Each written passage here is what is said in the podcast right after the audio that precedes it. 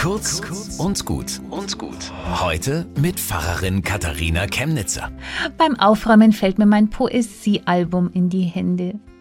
Also heute gehen ja in der Schule eher Freundschaftsbücher rum, wo dann die anderen der Klasse wie in Steckbriefen das Wichtigste von sich erzählen. Ins Poesiealbum, da schrieben wir früher füreinander schön verziert auf, was wir für wichtig halten, was wir der Besitzerin oder dem Besitzer des Poesiealbums als Lebensweisheit mitgeben mochten. Der beste Weg, einen Freund zu besitzen, ist selber ein Freund zu sein, lese ich da zum Beispiel. Ach, Poesiealbumsprüche.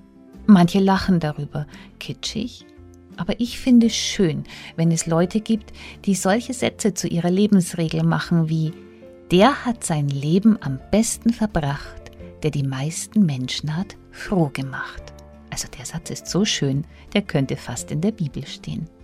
Bis zum nächsten Mal.